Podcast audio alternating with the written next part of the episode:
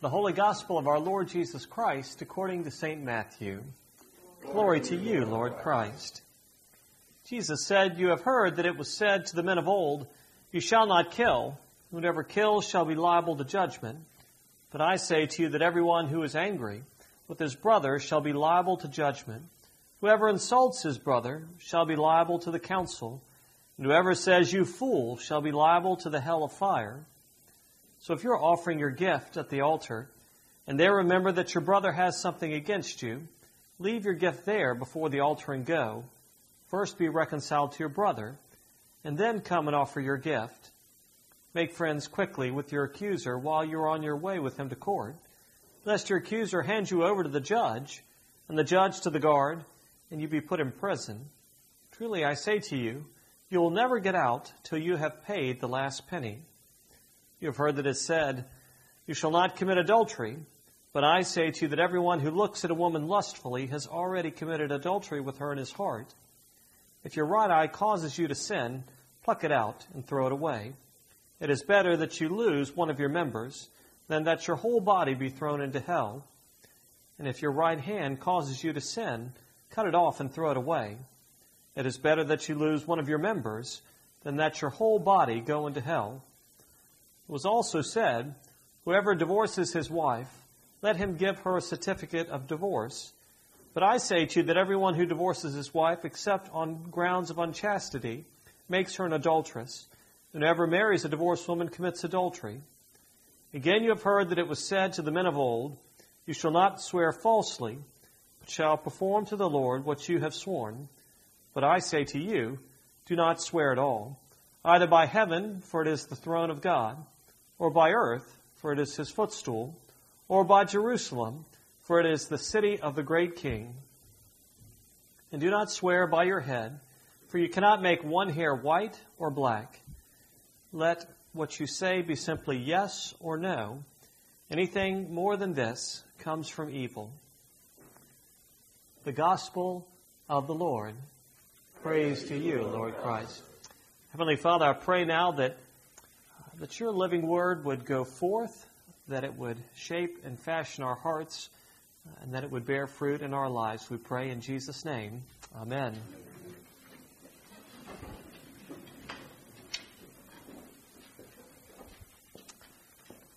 Kind of have to smile a little bit as I read just a moment ago from Matthew and Jesus' teaching. You know, sometimes there's this incorrect distinction made. You know, Jesus in the New Testament's a really nice guy, but God of the Old Testament's kind of a crank. And you read this here and you think, gosh, we could use a little Old Testament tonight. As Jesus certainly lets no one, not one of us, off the hook in that which he shares with us in this, which is recorded in Matthew's Gospel. And we also hear from Paul's letter to the Corinthians. And as we reflect on these two lessons tonight, let me begin by saying what we see in these is, for you and for me, is ultimately an invitation to freedom. What we see in both of these lessons is an invitation to freedom. But in order for that freedom to happen, there has to be a dramatic shift, a dramatic change in our focus. I can remember years ago when I was at Holy Cross on Solomon's Island. We were getting ready. We were, had loved our ministry there. We were preparing to move to another church. And there was kind of a little farewell party for us, and those are always sort of awkward as you're standing there, and words just can't adequately describe what you're feeling, what you'd like to express to people that you've loved and been involved with in ministry for years. And I was standing there, and I was kind of tongue-tied. I was holding Maisie in one arm, and she was at that time, maybe she was about 3 or so, and she said, "Talk about me." And so that was great. So I said, well, let me tell you a little bit about Maisie. Now that you've all gathered here, I still laugh. I still remember that. But wonderful Maisie, that's the human condition. Well, let's that's enough of me talking about me. Now let me hear what you think of me. The challenge of the human condition, where we're focused on self. And Paul writes to the Corinthians. One of the things that Paul addresses in that particular Christian community, and it wasn't unique to the church in Corinth. It's the church in any city, in any time, in any place. It's the challenge of the human condition. It's the challenge of the human heart. One of the things that Paul addresses that is existing there is the strife and jealousy which is going on, the striving, the scorekeeping, the attempting to place oneself upon over and above another, just that whole challenge of the human condition. And Paul gives an invitation to be able to step away from the strife and the jealousy that's so clearly consuming that people and so clearly ultimately binding them and destroying them.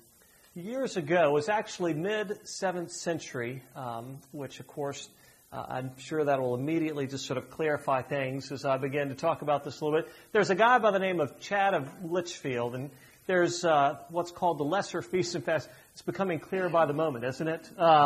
So there's this, and the Lesser Feast and Fast in the church year, on different days we remember different people who were servants of God in their time and in their place and in their particular way. And on March 2nd, we remember Chad of Lichfield. And I remember when I first stumbled across his story, I was absolutely captivated by his story. What a tremendous light he was in his life and ministry, but also one of the things that just really grabbed me, I thought, he must have been just a phenomenally free person. Well, here's the story of Chad. Chad was sort of a monastic, a servant of God, and there was a bishop there in the bishop's see of York, and he went over to Gaul. Bishop Wilfrid went over to Gaul for an ordination, and I guess he was having such a great time in France that it was quite some time, and he still hadn't returned. And the guy that was actually the king in that particular area got anxious. He said, we need a bishop, so we're going to ordain Chad as our bishop. And Chad said, I'm not the man. There's better men for the office. But you know what? If you're insistent, then I'll be obedient. And I'll go ahead and I'll take this position, which he did. Interestingly, when Wilfrid finally did get back, he said, "Great, you've got it." And he went and became a monastic. He said, "It's all yours. You can have it." But then there was a new Archbishop of Canterbury, Theodore of Tarsus. And as Theodore of Tarsus became the Archbishop of Canterbury, he decided, it was time to clean things up in England and Ireland. And it's always time to clean things up in England and Ireland. So he went about sort of reformation and working with these different Christian communities. And he came to Chad and he told him, you were ordained irregularly. You're going to have to step down from your post. Well, let me ask you this. Think about yourself. And I can imagine myself if someone came and said, "You know what, Craig, you've been ordained irregularly. You need to go ahead and step down." How would you receive that? I guess mine is, "You're not the boss of me." I think I would probably be a little resistant to that initially. Well, fascinatingly, what Chad did, said, he said? He said, "I never considered myself worthy of the office in the first place, but out of obedience, I took it for a period of time here. You can have it back." Well, one of the fabulous things is Theodore was a wise man, and he said, we could use some guys like you. And he was reinstated to his office. And the reason I share all of that with you, Chad wasn't by any way or means a doormat. Chad wasn't a person lacking in self-esteem. He didn't have self-esteem issues. What Chad had was a wonderful freedom that's made available to you and to me in Jesus Christ. He found his joy. He found his contentment. He found his sense of worth, not in the positions he held, not in the opinions of others, but in his relationship with God and in God's service. He found, and that's the same thing that's available to you and to me, a tremendous freedom, a tremendous sense of peace, a tremendous sense of worth. And those are things that we all long for. Those are things which the human condition hungers for, to be known, to be loved, to be accepted, to be valued, to have a sense of purpose, to have a sense of meaning. And one of the challenges, is the challenge of the human condition, is that we look for those things in the opinions of and in the approval of other people. We look for those things in our particular successes or our particular accomplishments or our particular possessions or titles or whatever it might be, all the various things that we strive and chase after. When Paul talks about living by the flesh and living by the Spirit, what he's not saying is kind of the whole Greek conception that the world is just, we just need to completely check out from the world, because we see that God came into the world in Jesus and took on human flesh and form. God's the one who made creation from the beginning, gave us our bodies. So it's not a call just to sort of check out, sort of Zen-like. Paul, believe it or not, was not a Zen master. So what Paul was talking about when he talked about living by the Spirit, he wasn't talking about just sort of checking out of the world altogether, but basically what he was talking about is what drives us, what fuels us, what drives us, and ultimately, where do we look and where do we find our sense of contentment, our sense of worth, our sense of meaning, and not just where, but ultimately from whom? Is it from ourselves and what we can do, or does it come from God and what He has done? And as Jesus teaches in Matthew's Gospel, we see that He makes absolutely clear that He's well aware of our human hearts and, quite frankly, the ways that we're prone to idolatry and the ways that we chase after all these different things because of our longings, because of our hungers, because of our insecurities, thinking that if we just could get a little bit of this, then we would finally, ultimately, be okay. If we could just get the recognition of this person, if we could just get the approval of this person, if I could just get this particular title, if these particular people would just see me in a great light, then I would ultimately, finally be at peace. But the reality of that is, and y'all know this, what happens when you get there? You need just a little bit more. You can get there and you get it, and you know what? You thought it was going to be enough, and it's not quite enough. But we have one, of course, who is enough. And so the invitation goes out to you and to me in the words which Paul shared with the church in Corinth, in the words that Jesus spoke to the people who gathered around him as he taught.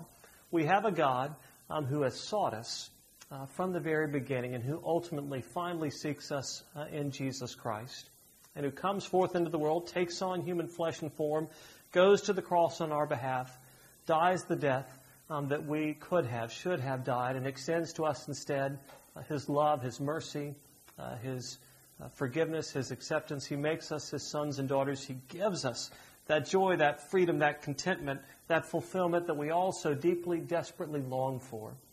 It's found in the person of Jesus Christ and in relationship with Him. And so we hear this day, I pray, God's well aware of the temptations and the challenges of our hearts. And inevitably, from time to time we'll fall. Daily we'll fall. It's just a matter of how hard, I guess I should say. Again and again we'll fall. And yet the opportunity is given to you and to me to repent and return to the Lord, who loves us, who seeks us, who's our sure and certain place, who's able to give us a peace and a freedom greater than anything that the world can give, that we might live in the world joyfully, not anxiously, thankfully, when things are going well, when things are not going well, when we're in plenty, when we're in want, whatever it might be, that we might be able to live with that certainty and that fulfillment. And as we hear that, let us pray. Heavenly Father, you know our hearts, our minds, our spirits, our wills, and pray that by the work and the movement and the power of your Holy Spirit, you would shape and fashion us to draw us to yourself, that in you we might find our security, our worth, our meaning, that in you we might find the freedom found in you alone, the deliverance of sins, the new and fullness of life found in you. And these things we ask, these things we pray you lead and guide and continually draw us to in your name. Father, Son, and Holy Spirit. Amen.